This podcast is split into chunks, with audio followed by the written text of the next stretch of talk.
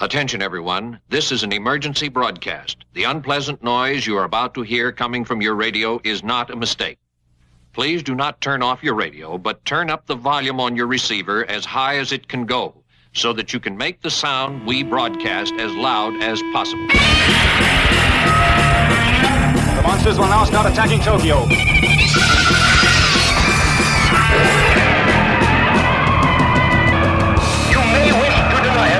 But your eyes tell you it's true. I'll turn up the sound so you can hear the monsters dueling to the death. And welcome to episode 256 of the Kaiju Cast, a podcast 100% dedicated to Godzilla and all of his rubber suited foes. My name is Kyle, and this is the third episode of February 2019. And if you can't tell, my voice is a little froggy. Unfortunately, I'm doing the thing I probably hate to do the most on the podcast, which is record while I'm a little sick. So please bear with me. I won't be speaking too long about this movie. Uh, what movie, you might ask? We are talking about the third and final installment in the Godzilla anime trilogy Godzilla the Planet Eater.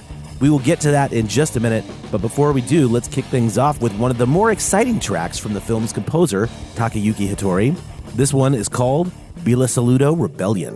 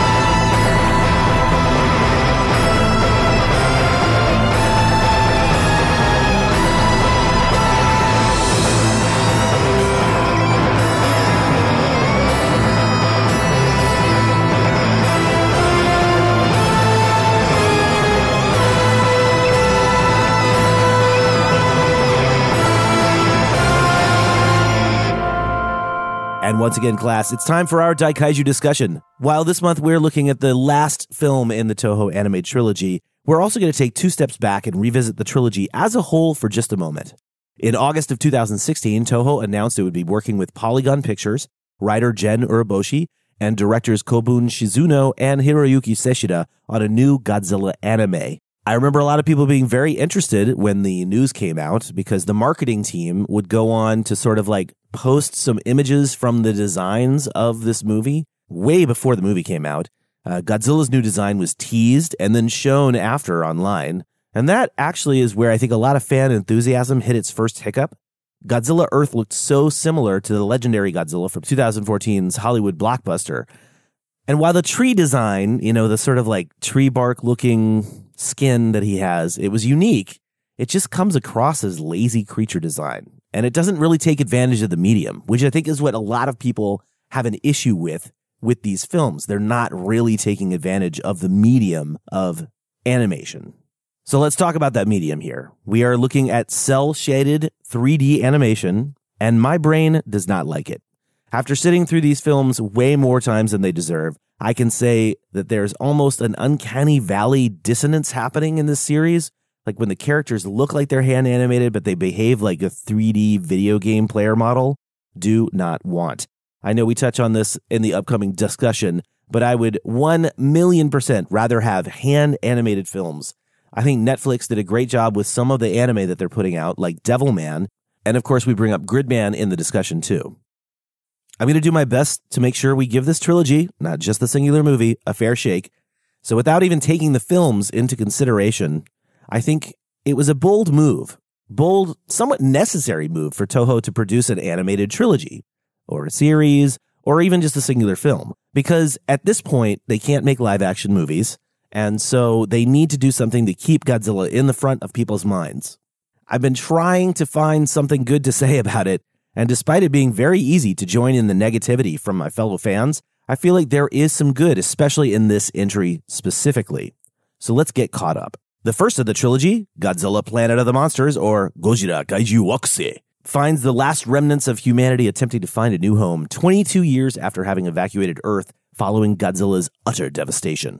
We open with our main character, Captain Haruo Sasaki, trying to expose corruption in the remnants of the human race. Supplies are low and the population is dropping. Things aren't looking too good for humanity, or for the two alien races, the Exif or the Bilusaludo, that have allied themselves with our displaced populace. When they realize that their target planet was inhospitable, the decision is made to return to Earth using alien warp technology. And when they arrive back at Earth, they soon realize that this process accidentally launched the Aratrum 10,000 years into the future. And on this completely alien world of Earth, the humans and aliens find Godzilla still alive, still very dangerous. Leading the humans, Exif and Be- leading the humans, Exif and Bilusaludo, Captain Haruo Sasaki comes up with a plan to defeat Godzilla. Like to actually destroy Godzilla. And they do it too. They kill Godzilla. Oh, right. I mean, Godzilla Filius. because the real Godzilla, I mean, the 300 plus meter tall Godzilla Earth, ends up erupting from the ground, laying waste to the entire landing party. Not really, though. The second film, Godzilla City on the Edge of Battle, or Gojira Kessen Kido Zoshoku Toshi, was helmed by the same team. And I'm not really sure if they made all three of these movies at the same time, but it's certainly plausible that this trilogy was created in one fell swoop. City on the Edge of Battle showed us that not all of the landing party had been decimated. Some had been taken in by the natives, which are sort of painted up like Mothra. Others had been saved by sticking together, maybe. Anyway, the Bilusaludo aliens recognize some nanometal, which was the compound that made up their Mechagodzilla. You know, the one that wouldn't turn on when Godzilla attacked in the very intro of the first film.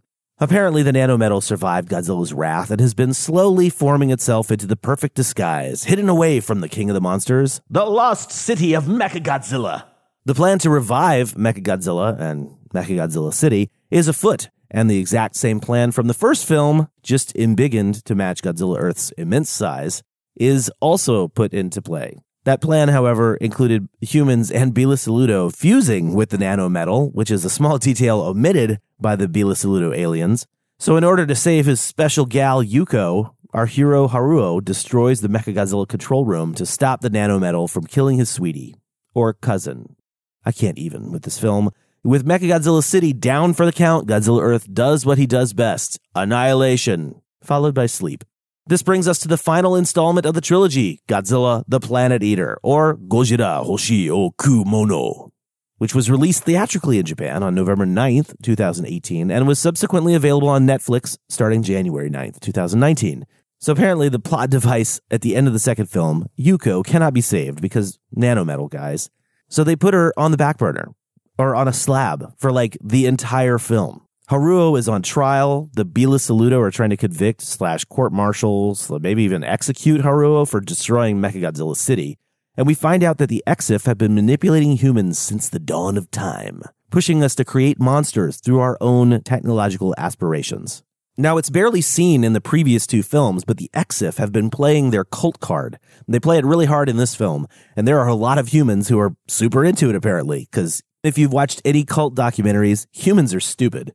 The cult activates their gods, which I think everybody by now knows is King Ghidorah, and Ghidorah eventually arrives on Earth, and the two kaiju battle. Sort of. I don't think I can defeat Godzilla. Maybe humans were puppets, used to birth giant creatures, like this one right in front of us. If we are to summon God here, you are the one who must stand at the altar. What exactly are you trying to do? We are surpassing eternity, and the task we accepted is finally about to be completed. It's God! God will defeat Godzilla! Give praise to God. We will continue our path of divine devotion. Now, bow down and pray to the golden demise.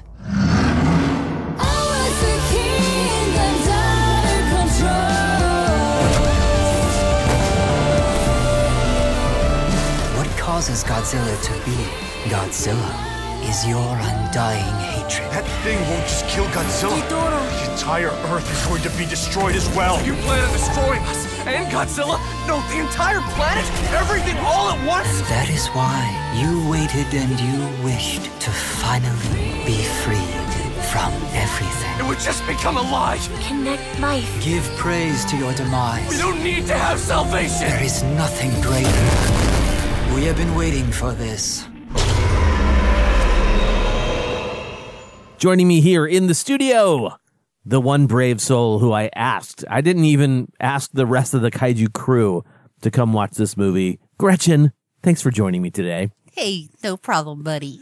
yeah, uh, yeah, I feel like I need a safe space after watching the third Godzilla anime film, otherwise known as Godzilla the Planet Eater. I guess the first thing I'd say is let's talk about our first impressions. What did you think of the Planet Eater, Gretchen? there are things that I really enjoyed about the movie. Okay. Um, overall versus the other two. Did I enjoy the movie? Would I recommend it? Probably not. Okay.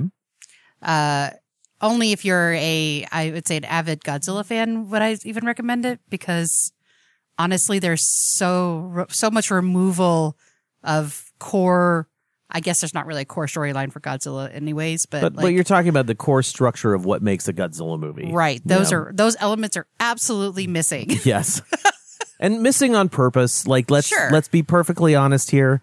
At this point in the series, the animated series here, the anime series, we know that this is a deconstructionist attempt at telling a Godzilla tale, creating Okay. a Godzilla universe, meaning that they're specifically looking at what has been made before, taking it all apart, taking the things that they want out of it and putting those into their movie. And does it work? I guess on some levels, maybe. There's some forced continuity in a lot of ways.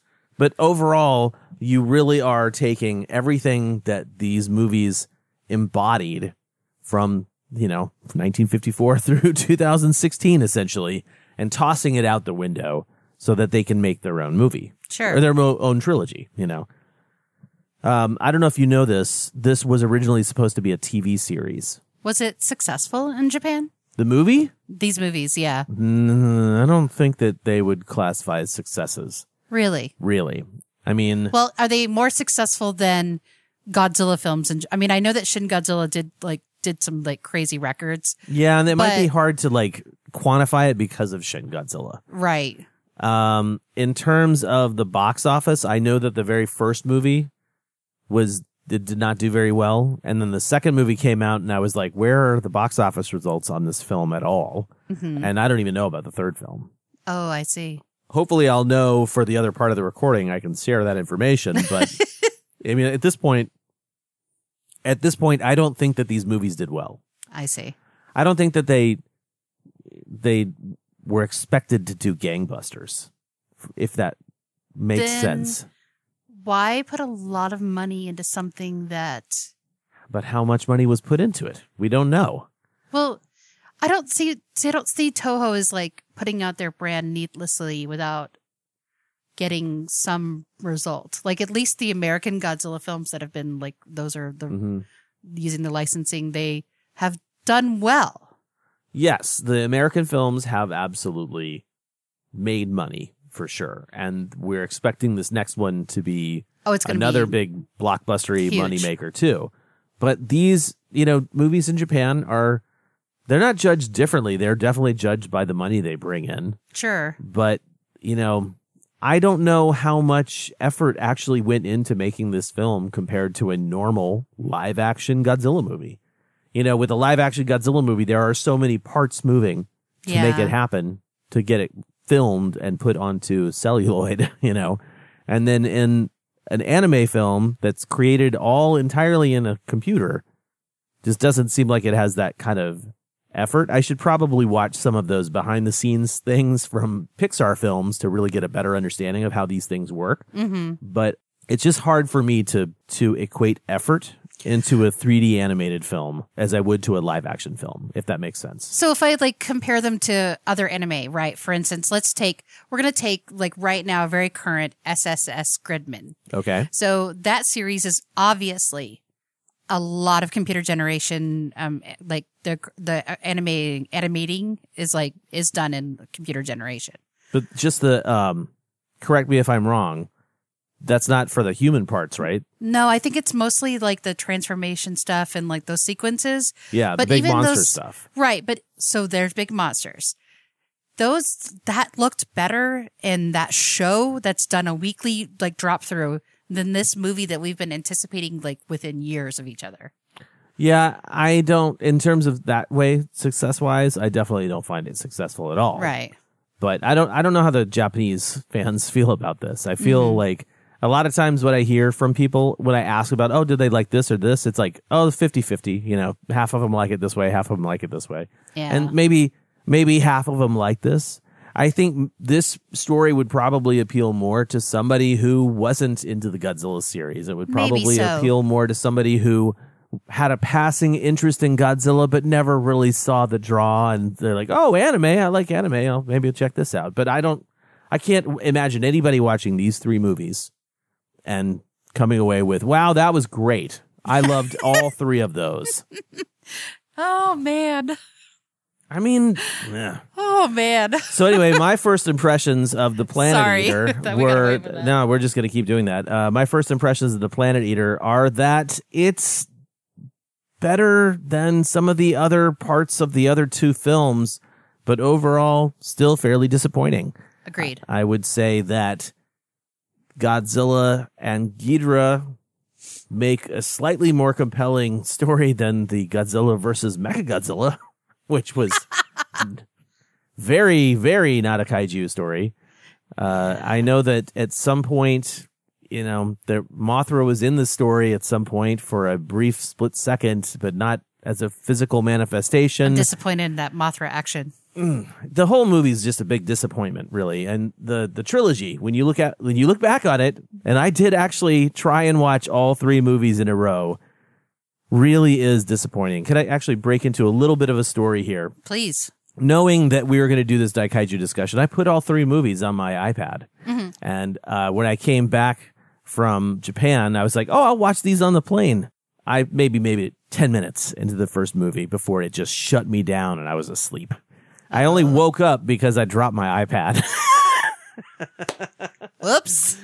yeah, and then I was awake for the rest of the plane ride. But the the the point here is that these movies, the point that, that you've probably heard so many people say, is that these movies are not engaging. They are boring as films go, and like the thing that drives me crazy about them is that I feel like they should be sent to a script doctor.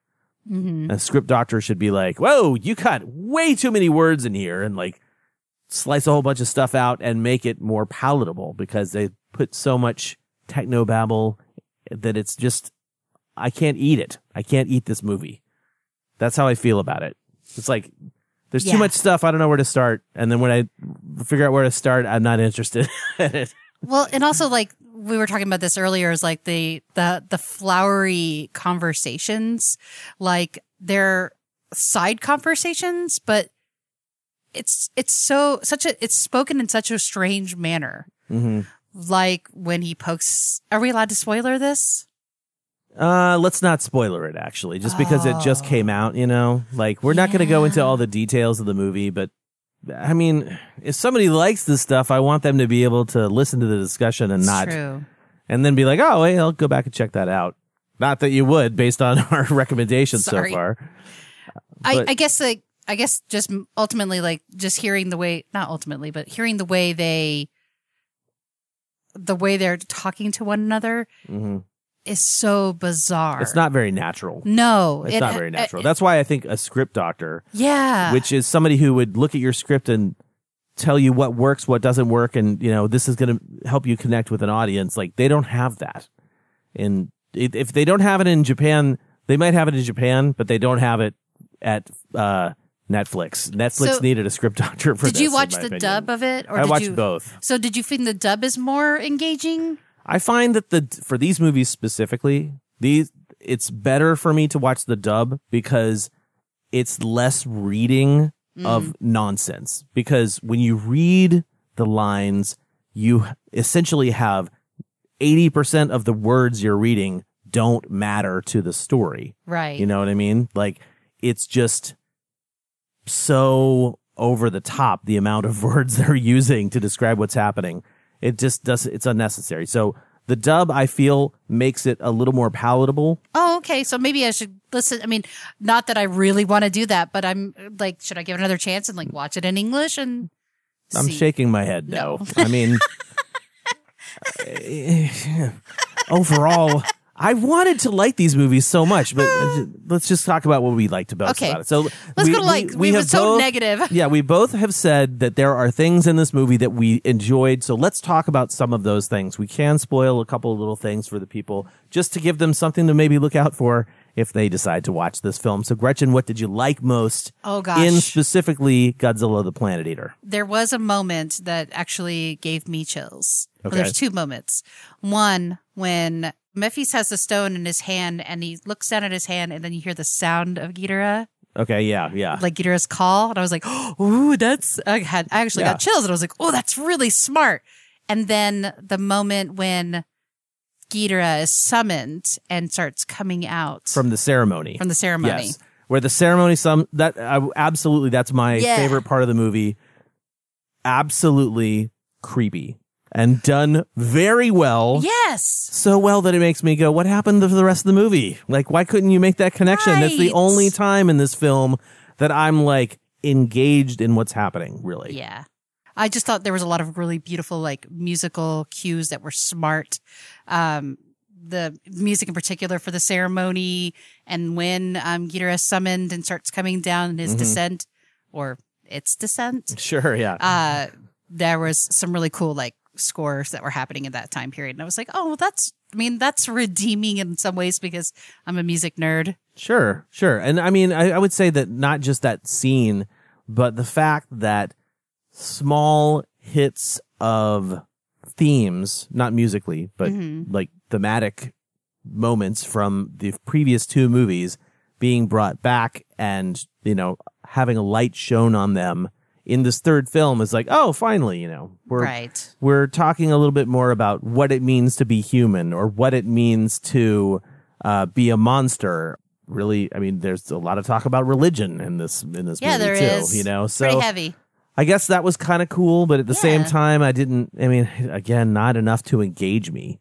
You know so what that was your awesome things? yeah, that that really that's what I'm talking about is that that one scene where the the ceremony scene really really good.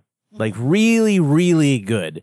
And actually even when Ghidorah finally appears, I thought it was kind of cool looking, but I just don't really like this design of Ghidorah. I don't like these redesigns. Like if they had made Mechagodzilla into not a city but an actual robot, I would have been okay with Yeah. it, you know.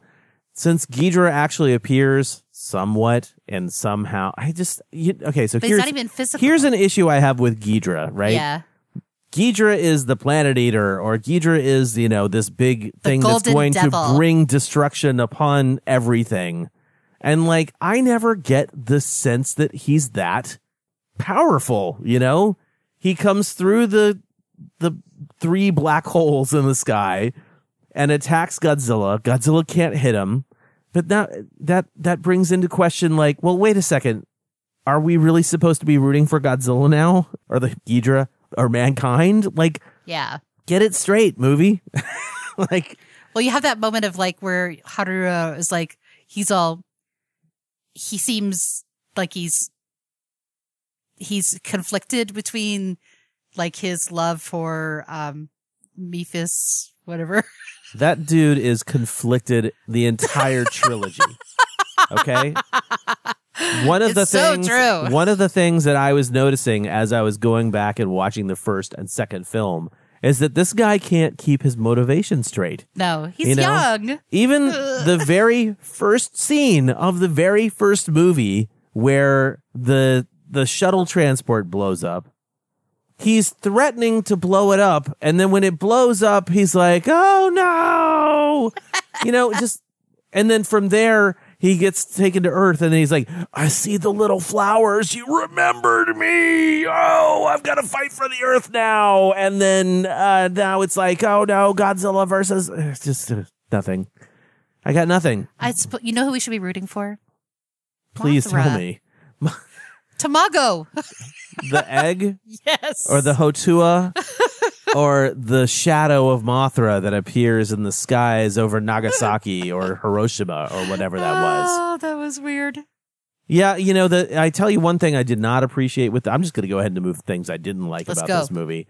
I did not appreciate the um the time and space changes that they made where all of a sudden you're seeing things out of order Yes. time-wise, you know, almost anti-linearly, and it just it makes a more it makes a confusing movie way more confusing when you do that. Absolutely. And I just thought that if you're going to try and tell your tale and you're already making a confusing movie, that's a bad idea. Time travel stuff is a bad idea. Well, don't you think those were, were like missed opportunities though? Like, so if they were going to do a time travel thing Mm-hmm. and they were going to do like hinting at Godzilla's at first existence because of the nuclear bomb going off, right? So they're that's what they're kind of hinting at. I get the vibe. I'm, I'm picking up what they're putting down. Now they should have like fast forwarded like Mhm. um, oxygen destroyer. They should fast forward. Like we should see Yeah. flashes of why Godzilla was such a threat to the planet or we were a threat to the planet. But it But it's just, it felt like it was like a missed opportunity. Like, why would we go back to see the origin without any explanation? even in the beginning of the movie though, they're talking they've got two guys talking about the origin of the monster and they're like, "Oh, didn't we create the monsters?" Like, "No, we're saying that the monsters have been here all along." You oh, know, Oh, no. I just I can't. I just can't with this this movie. And like the fact that the filmmakers sort of seem to be like, "Yes, everybody hates the movie. We love that." Really? Oh yeah. There was an article that came out that basically the filmmakers said something along those lines. and like wow. Yeah, like uh you know, diehard fans are not enjoying it. Like our mission accomplished. That's your bread and butter, buddies. No, not them. I mean, that's Polygon Pictures. I mean, That's that's, true. Gen Urobuchi. I mean, Gen Gen Urobuchi's not gonna his career's not gonna be sidetracked by this Godzilla anime trilogy. You know, he's got a prolific writing career ahead of him uh, forever. I think.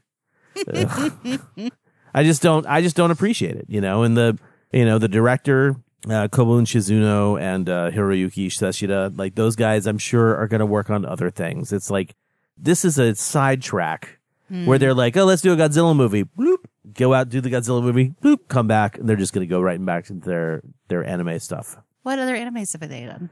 For the answer to that, listen to the first episode where we talked about Godzilla, Planet of Monsters, or whatever. Uh, Gen Urobuchi has worked on Psycho-Pass Okay. and uh, Expelled from Paradise, Gargantia on the Verdurous Planet. Worked on some Kamen Rider stuff.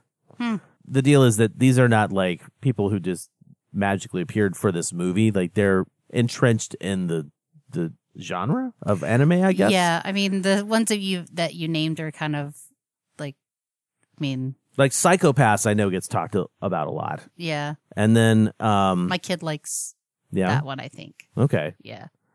anyway, the uh the only other thing I was going to say about you know what I didn't like about this film is that these things I was talking about that I liked, where they're like, oh, we're going to hint at this thing, slightly nod towards it.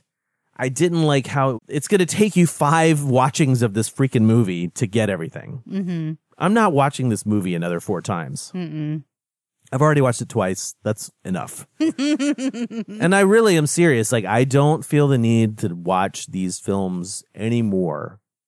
I think there's a part of me that doesn't want to be listening to a podcast two years from now and have somebody say, well, here's all the uh, in depth connections of the Godzilla anime series and have me sit there going, like, wow, did I miss all of that?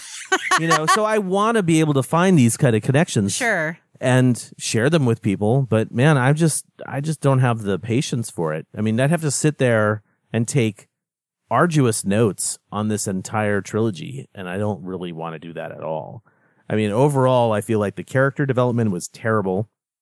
I feel like the pacing of these films is absolutely horrible. Yeah, like, they're too slow. They either feel like they're stretched out or way compressed, and like I don't know how you can actually accomplish that. Like, but they did it somehow. They made me Well, feel like it was too the- oh, sorry. too much and too little at the same time. They wasted money on the what now? I feel like they wasted money on those shots, like the wasted those money shots, Hmm. like those opportunities that were like good things. Hmm. They spent too much time Sure. farting around with. the money shots. Man, I don't even think I could say that they're like I wouldn't even be able to tell you any money shots. you didn't like this. those the kaiju battle, like the actual battle where Godzilla versus Ghidorah in yeah, this case? where no, Ghidorah is like picking Godzilla. not really. and- I didn't really. I mean, basically everything that you see action wise, monster versus monster action wise in this film has been done way better with Oh, yeah. practical, actual physical suits. True story. And like again, when Ghidra came down, I never got the gloomy, doomy, oh my god, we're gonna all die vibe from this. Even though the their his acolytes were like, "Bring on King Ghidra, bring on our demise," or whatever their chant said, just like They were very like um, what is it? Uh, super culty. what is it? Heaven's Gate. Yeah. It was their Yeah. hail, hail Bob. Ugh, jeez. Anyway, so that's what I didn't like about it. Gretchen, what did you like least about this this actual movie? Hmm. Um, I thought the waffling of the main character's like emotional state was really the most annoying thing I had to witness. He's a really annoying main character. Yeah. Yeah. I, I don't like him at all, but it, it was more exacerbated at this last film because he's putting his money in the. and I was also really confused. Like somebody explained to me at some point, like, did he marry the two Mothra girls? Yeah, the Houtua girls. Well, one of the Houtua girls died, I think, right? Well, they're both there at the end. Oh, they. What, okay, so ah, I see. I was confused. See, I can't. I don't understand how this movie gets away with having so many characters that don't mean anything, and then the ones that do mean. Like at the end of the movie, you're like, wait, did the ones that matter? Did they survive? Like, okay, let's talk about let's talk about some of the characters real quick. Okay, I want to talk specifically about Yuki Tano, who in the last film, that's the girl, right? You go. Yeah. Did I say Yuki? Yeah, Yuko. Yeah, Yuko. Yuko Tani. And basically, she is sort of like the protagonist for Haruo's actions at the end of the second film. Right. She's getting attacked by the nanometal. Mhm. You know, it's she's fusing with the nanometal, but not fusing with the nanometal. She's fighting it. She's fighting it. And then to stop the nanometal, I think I was confused during our last recording, but since I watched it again, Yeah. now I'm less confused about this damn movie. Uh, so in order to stop the nanometal, he destroys the control room of Mechagodzilla, Right. which is what then brings about the destruction of Mechagodzilla City. And but she doesn't survive. She's not alive so you think. but she's not alive. She's the got in- nanos in, in her. In the beginning of this movie, they've got her on a table, and they're either saying like we can't do anything for her, or she's she's gone. But she has the nanometal in her, Right. so I get Haru's sacrifice at the end. Spoiler, but without going into details. But her, as soon as the movie starts, her character is just put away Totally. in a drawer. And then the entire rest of the movie, I'm sitting there going like, Yuko doesn't matter anymore. Like no, No. one's talking about her until the very end of the film. I'll Mm-hmm. just bring her out of storage now, drop her back into the After I plot. already have my wives. Yeah, and I don't get that either, right? Like clearly we got to repopulate the earth. I don't know if that was Haruo or another Earthling that we're just we're very looks confused. freaking identical because every single character looks the same in this movie. Because unfortunately, they did not spend money on making different expressions on people's faces and different faces. Like it seemed They should just have like, okay, this guy's gonna have a mohawk. This guy's gonna have long hair. This guy's Mohawk gonna have guy. short, spiky hair. This guy over here is gonna have a shaved head with a big, big beard. This guy over here is gonna have, I don't know, pink hair. You know, just you gotta be able to identify people. And like, if they look so similar that you're like, is that a main character or just a random human? Then you've This is why they did this in other anime because they want to make the characters look different. Yeah. Well, I approve of that. Right. You know what? I never had a trouble at all, no trouble at all discerning between the characters in Gridman. right. Every single character, I could, I've only seen the series once through. I can picture every single character in that move, in that series. No problem discerning them between each other. But yeah, you put everybody in the same freaking space uniform with slicked back hair, and you're like, I don't know, is that Haru or Leland? you just, yeah, anyway. So obviously we hated it. We kind of hated it. I Yeah. really wanted to like it. I Me too. really wanted to take something away from this third film that made the other two films justifiable. And in the long run, this trilogy Yeah. just will never do it for me. But Ma- they did wrap the story up. They did wrap the story up fairly nicely. Yeah. I do remember sometimes as I was watching the film going, oh, cool. Mm-hmm. You know, they did that. Or, oh, that's where they were going with that particular item. Mm-hmm. I'm glad they brought stuff back. I'm glad they wrapped it up. I'm glad that they had some wow moments in the film. But overall, man, it's a no from me, dog. to gif it up here. No. Gretchen, what about you? Um, no. I'm. I mean straight up like old Daikaiju style. I would not recommend this to a new kaiju fan. No. I mean, new kaiju fans, this might be the way for them, but I I don't know. Listeners, if you know someone who has personally never enjoyed Godzilla and then after watching this anime trilogy has decided to watch actual Godzilla movies, please let us know. Yeah. That would blow our socks off if that actually happened, I think. But we don't see that happening. like, I haven't seen anybody praise this movie is an overall, like, success. Not just the movie, but the animated trilogy. And in fact, let's talk about the, this movie as a trilogy, success or failure. No. Failure. It's a failure. It's a failure. I, I hope that we actually have unsuccessful telling. Actual numbers behind this that could say Toho Sure. spent this much money, they earned this much money. It'd be interesting to find out how much money Netflix supplied to them, you know, because it was from the get go, it was a sort of Netflix co op. And I've been pushing, if you've heard me say this on the p- recent podcast, I've been pushing for more outside money to come in because Toho does not know what they're doing in general. I feel like it's a much better idea for us to go back to a system at this particular junction where an American studio is influencing Toho with some money by giving them some money to beef up the special effects department and to give them money to beef up the writing and directing. Mm-hmm. Like basically, we need a new Saperstein. We need a new Hank Saperstein to facilitate giving Toho some extra money because Toho's not going to make a good Godzilla movie by themselves. They're not going to make a, a Godzilla movie that is going to make people say, "Oh, we need a man in a suit again." Mm. They're not going to make a movie that people say, "Oh, man, the time of giant monsters is today," you know, without some kind of financial boost. You know, they just don't have that kind of money. You know, the, there's a Gamera movie that was supposed to be made. Mm. Kadokawa in 2015, I believe, tried to basically find investors to help them make a Gamera movie. Kadokawa is a publishing company in Japan.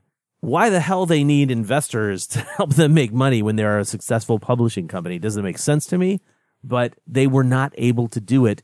And so that Gamera movie got shelved. Do you think it has to do with just like culturally movie the movie industry in Japan versus the United States? I couldn't say to be perfectly honest because at this point I think that the the Japanese movie industry it's definitely you know it's happening like they keep making movies and if you look at the box office uh numbers over the you know over a course of several months you'll see a lot of Japanese movies in there. Mm-hmm. I mean American movies play very well in Japan and and other Asian territories specifically China. Oh know. man, China is definitely making some huge leaps and strides as far as their films are concerned. Oh yeah. Now China's doing what I'm talking about America doing. Right. Like China's coming into Legendary and saying, "Yo, Legendary, yo, I got this killer movie for you. and it- I'm not just going to say, here's a killer movie for you. Here's all the stars we're going to give you. And look, here's a big stack of cash. Right. you know? And so Legendary's like, yes, sir. We are going to make your Great Wall movie. We're going to put all these Chinese actors Well, in it. Great Wall wasn't. I, I didn't say it was a great movie, but they made the movie. It was epic. Sure. Yeah. But that's kind of what I'm saying is like, Yeah. if Toho was serious about making a Godzilla movie that would play to modern audiences but still be Japanese, and I, you know, Shin. Shin was the way to do it, right? But if you want to, if you want to go back to the practical methods, which can be, I want to go back to the practical. Me- I love Shin for what it was, but I would I would love to see somebody in a suit more So- than anything. So Masaki Tezuka is the guy who did Godzilla X Megaguirus, Godzilla X Mechagodzilla, and Godzilla Mothra Mechagodzilla Tokyo SOS Mm. in the two, you know, 1999, 2000, or the 2000s, I guess I should say. I know for a fact that that man probably wants to get behind the camera and do another Godzilla movie. And I would hope that if he was able to do that, he would, he would be on board for directing a live action film. Not just people as the actors in the movie, Right. but also the live action special effects. And, um, so when we were in Japan this last time, last week, I should say, uh, we went to this Tsuburaya Museum and they had this 1954 Godzilla suit that had been created recently for the 64th anniversary. They filmed this small six minute movie of Godzilla attacking that city, Sukagawa, and it was all done with practical effects. It looked, it's not movie grade, but it is for a museum. It's badass. And it makes me just go, oh, yeah, that, that's what we want. Somebody needs to make that. Do you think they're as interested in nostalgia as we are? it's hard to say because you have to balance that, right? Like you've got to get the old school fans who want to come in for the nostalgia vibe. Yeah. But you've got to be able to hook those new fans for future movies, you know? So I just feel like there is a balance that could be struck. Somebody needs to find it, but they're not going to find it if they don't try. And this is not a case of them trying. The Mm. yeah, anime this trilogy. is an unfortunate no. miss, man. It's Yeah. it's bad. Yeah, Godzilla. What was the first one? Planet of the Monsters, Godzilla City at the Edge of Battle, and Godzilla the Planet Eater. I'm unfortunately giving you guys thumbs down all around. Yeah. I think out of a 10 item scale, let's say, uh, I'll give the movies two and a half screaming anime characters out of 10, which is not a good score. Anyway, I don't really want to talk too much more about the film. Uh, No. It's very clear we didn't like it. Hopefully, Ultraman if you better listen to this, yeah, right. If you, hopefully, if you listen to this, you've learned something about the film that made it interesting to listen to us ramble about it or me ramble about it earlier on. Now, before we get to the listener homework, I must admit that I've done what I was not intending to do. I have actually watched this film like twice more since Gretchen came over. In my opinion, the script's biggest flaw is filling every moment with inane questions and statements and exclamations from like every cast member. So much so that it makes Keye Luke's constant narration in Godzilla Raids Again seem passable in comparison. It's one of the reasons that I feel like this film is so dense. But if you were to take out, you know, half of what these people say that means nothing to the actual story, then I think you'd have a much more digestible film. I think I said it in the discussion. This movie, this trilogy needs a script doctor. Thankfully, I think this film had some things that worked. Now, I actually think that the Godzilla versus Ghidra, Haruo versus Metphies connection is done better here than it was in Godzilla Final Wars with Godzilla versus Kaiser Ghidra and Ozaki fighting the controller. Now, that's not to say that the kaiju battle in this movie is exciting because wow, these super slow motion kaiju fights are so boring. I really think someone needs to fan edit this whole trilogy into one long movie. There would be so much to cut. The kaiju stuff should be exciting, but the music and the speed of the action betrays the one aspect of this genre that we want to see in this trilogy. But the monsters just move so slow because of their immense size. Speed that up. Put some different music in there. Maybe it would work better. Also, the last thing I want to say before I move on to the listener dis- discussion is I hate the Servum. The Servum are the worst aspect of this entire series. Completely benign. All they do is attack people one time And then they make this connection like, oh, well, maybe they're kind of like offshoots of Godzilla, but then they just drop it. I feel like they do that a lot actually in this this trilogy. They sort of drop things that could have potential going forward and then spend way too much time filling the audio landscape with talk, talk, talk, talk, talk. Anyway, let's hear what the listeners had to say. Mike Keller will give The Planet Eater credit where it deserves it. It is, in many ways, a unique entry of the pantheon of the Godzilla universe and took some twists and turns that he did not see coming. He honestly expected Yuko to be healed slash resurrected, especially after the early admonition that she was still alive, and was surprised that this did not happen. This film is the only one in the franchise to contain the suggestion of two characters having sex, apart from an offhand comment made by Nick Adams in Monster Zero about spending the night with Namikawa. For that matter, Mike found it interesting that both sisters offered themselves to Haruo, he rejected the first but accepted the second for no apparent reason other than she was the one who initially recovered and applied first aid to him. Mike never thought he would hear Arthur C. Clarke referenced in a Godzilla film, and that ending, Mike is not sure what to take away from that. It's easily the bleakest ending in the series, with Godzilla triumphant and mankind defeated, reduced to living like primitives under his shadow. Not to mention the destruction of the Aratrum. Godzilla 2000 kind of tries something similar, but eh, not really. And was that after credit scene supposed to offer any hope? Is the answer to abandon technology and live as future hippies? Will Mothra awaken sometime in the years to come to save us all? And will we still need to be hippies after that? Eh, Mike doesn't care. He's done. But he's not. He finds this a difficult film to write about. He said before that he would probably appreciate it more if it were not Godzilla but some original anime kaiju. But who is he kidding? The fact is, he doesn't watch much modern anime, even the hyped and popular stuff. He's never seen a single episode of Attack on Titan, Bleach, or even Evangelion. Surprising, that last one. If this did not have the name Godzilla attached to it, then no, he would never have bothered. He also guessed from the first time that he saw them that Metphies and the Exif were up to no good just something too sinister about them. He was a little taken aback by the fact that Ghidorah, the monster that destroyed their world and drove them off their planet, was the thing that they worshipped now. What were they gaining from all this? The Wikipedia explanation was not adequately laid out for the narrative of either the dubbed or subtitled version of this film, and Mike is still not entirely clear why Haruo was necessary to the Exif's plans, or why they waited until now to call their god slash destructor out of whatever dimension he was hiding in. In fact, Ghidorah seems to be doing just fine without any assistance from Haruo and likely would have been triumphant were it not for him. So go figure.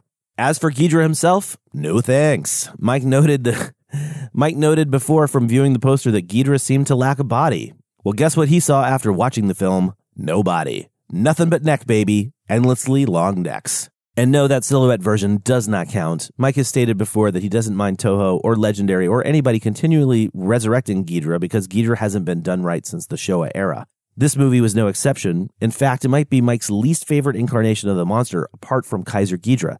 It was nice to hear the classic sound effect again, even if it wasn't used as the monster's cry, but that's pretty much it. If they would just nail Ghidorah like they nailed Mothra in Tokyo SOS, then and only then can they give him a rest. Until then, back to the drawing board. Mike has little else to say about this film specifically. Maybe only it was the first time in three films that the Godzilla's nuclear origin was acknowledged, but would instead like to reflect on the entire anime trilogy now that it is complete. He does not harbor the hatred for it that many do. He is more disappointed than anything else. In fact, with the necessary tweaks, this trilogy could have been fantastic. He also doesn't mind taking Godzilla into left field every now and then. Godzilla has been around long enough with so many interpretations that there's a lot of room for experimentation. However, Mike is left with the feeling that this sort of experimentation was the wrong choice for Godzilla's first foray into the realm of Japanese animation. Do something like this after you do a proper anime Godzilla.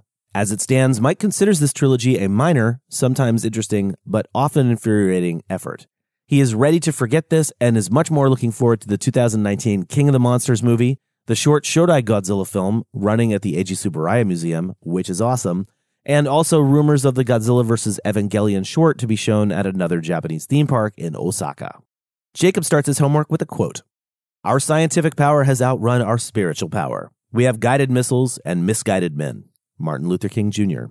A vast improvement over the previous two movies in this series, at least as far as Jacob is concerned, helps to make the two previous movies in the trilogy retroactively better by bringing everything into sharp thematic focus. This movie reveals the trilogy as being a four and a half hour meditation on the humanity's relationship to technology and what makes something or someone a monster. This movie and the trilogy as a whole could be read as being opposed to technological advancement, given its bleak tone and constant reminders that humanity's drive to achieve prosperity through technological advancement is why Godzilla came to exist. That reading, however, feels like it comes from a very narrow or Belisaudian view of technology. Far from being against technological advancement, the messaging of the movie is prioritizing a more responsible approach to societal advancement rather than just blindly charging ahead into our own destruction. We see this philosophy in the Houtua, seemingly the writer's ideal humanity.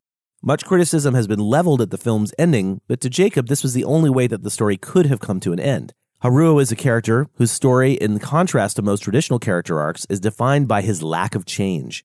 Haruo begins the story hating Godzilla, and he ends it hating Godzilla. Being hated is, as Metphies says, what makes Godzilla Godzilla. And it's what makes Haruo Haruo. To give up hating Godzilla can only mean one outcome for him. At the end of the trilogy, there are no more monsters.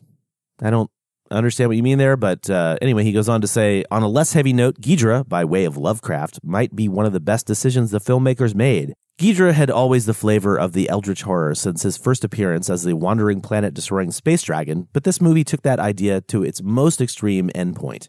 The reversal of the trope where Ghidra has been a puppet of aliens and time traveling future people in past films to being a puppet master of the entire series, whispering evil to the Exif through the Gematron, is just great. Takayuki Hattori has clearly grown a lot as a composer over the years since he scored Godzilla vs. Space Godzilla and Godzilla 2000, and he delivers a great score for The Planet Eater that Jacob hasn't stopped listening to. This movie still has some issues that its predecessors had in dialogue writing. One character will say one thing, and then later several other characters will say the exact same thing.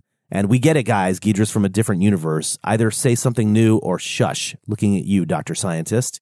Finally, Jacob believes that despite the fandom initial reaction, and that this Godzilla movie is just not for everybody, given time, this movie will be better appreciated by the fandom. The movies may also be a good way to introduce an anime fan to Godzilla for the first time. Frank says, Who at Toho thought this anime was a good idea? Mothra tribal women, Mechagodzilla evolves into a city, Ghidra is like going to see your favorite dead artist like when they're on stage as a hologram. As in every Godzilla movie, not enough Godzilla screen time. The only good thing he has to say is that the artist who made Godzilla himself, he dug the way he looked, but Toho should never ever do this again. Adam says that he honestly can't muster any other feelings for Godzilla the Planet Eater beyond that it's just a movie he watched. It's just there. It felt like basically nothing happened. Ultimately, nothing in the story mattered. There was no payoff whatsoever for the entire thing. It made the whole trilogy feel completely pointless. Adam will say that the whole gravitational, temporal thing that King Ghidorah had going on was really cool, though. Definitely the most interesting thing that the movie had going for it. Adam thinks that the most impressive thing is how the movie actually still manages to cop out of doing a proper fight, despite seemingly doing everything in its power to lead up to one with the whole making King Ghidorah tangible thing. It's like, oh, hey, King Ghidorah actually has physical presence now. Maybe they'll actually fight. Oh, okay, never mind. King Ghidorah just got instantly KO'd and buggered off back to his dimension. Like, what the hell? Come on. Adam gets the whole shtick with this trilogy that it was about the humans and not the monsters, but that was beyond lame. He's just glad the trilogy is over and done with at this point, honestly. Francisco is looking forward to this episode on this particular film, hoping that we can put it back on the rails since he became lost by the end of the last movie. He watched this with his sister about a month ago, back to back with City on the Edge of Battle. She had not seen the first installment, but that didn't harm the viewing experience much, if at all. He enjoys the implementation of the common G tropes used in novel ways to create a distinct universe. He's also happy to see something other than the expected. He has read criticism claiming that the lack of monster action or representing Mechagodzilla as a city are examples of the creators cheaping out on animation. And while that may be the case, it seems like an instance where the limited budget forced creative writing rather than just dishing out a budget version of something familiar. Interesting that you say that, Francisco, because I am desperately trying to find out what the budget was for this movie series. There's literally no information out there on the internet that I've found so far. Not to talk too much about the second film, but finding out that Mechagodzilla was a city gave a similar sense of satisfaction as had when first seeing Kamata-kun on screen in theaters during Shin Godzilla. Francisco saw something he didn't recognize, and he had the pleasure of reworking preconceived notions about what it means to be these characters. Another surprise was how the series was able to include moments of genuine horror. The dynamic between the three races was truly tense and eerie at times, and the stakes were nice and high. Not to be too positive, but he was surprised by how developed the characters became in the second installment and felt like they were comparably less interesting in the third. Haruo seemed to be too conveniently upset by the death of Yuko. They only kissed once. Guess that means Metphies is halfway there from that little fake out kiss whisper. Haruo's relationship or relationships with the twin girls was hard to keep track of and challenging to care about once the film somewhat abandons it at the end. A more memorable farewell to them would have been more satisfying, not that the twins really seemed to mind him leaving them on a bus like that. Worst of all was the way this film seemed to glamorize and tribute the opaqueness of the end of Evangelion. Yes, it's fun to wrap one's head around complex ideas, but it seemed like it was purposefully convoluted, and they were injecting it just as a trope of the kaiju anime genre. Francisco can't quite say he absorbed everything going on in the finale, but wasn't motivated enough to go back and rewatch the last act to figure it all out. Maybe another time. His viewing partner, who has not seen many Godzilla films, seemed more let down by the lack of monster action and Godzilla's lack of movement, perhaps an indication that this is not for kaiju newbies, who may need something more traditional before a reimagining like this. Not the best of movies, but not the worst. He would watch it again, seven fake out kiss whispers out of 10.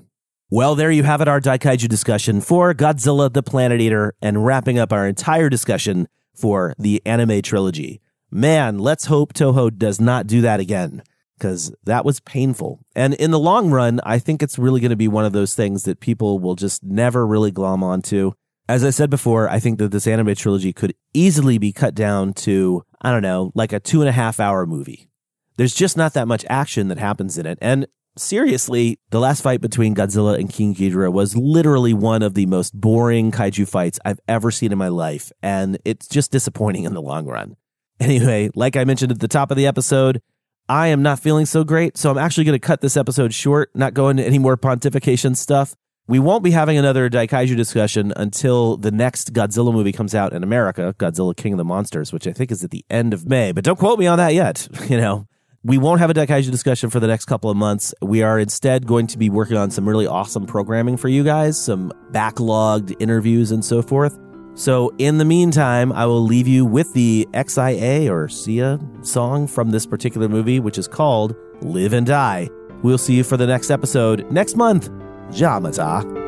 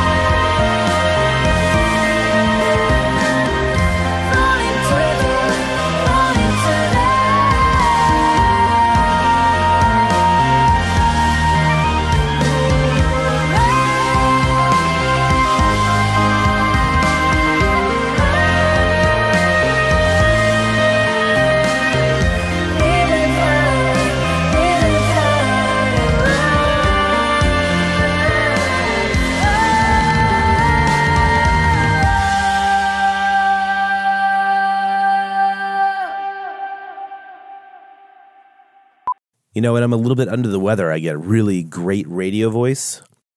It's Thursday, February 28th, and you're listening to the Kaiju Cast. See? It's like great.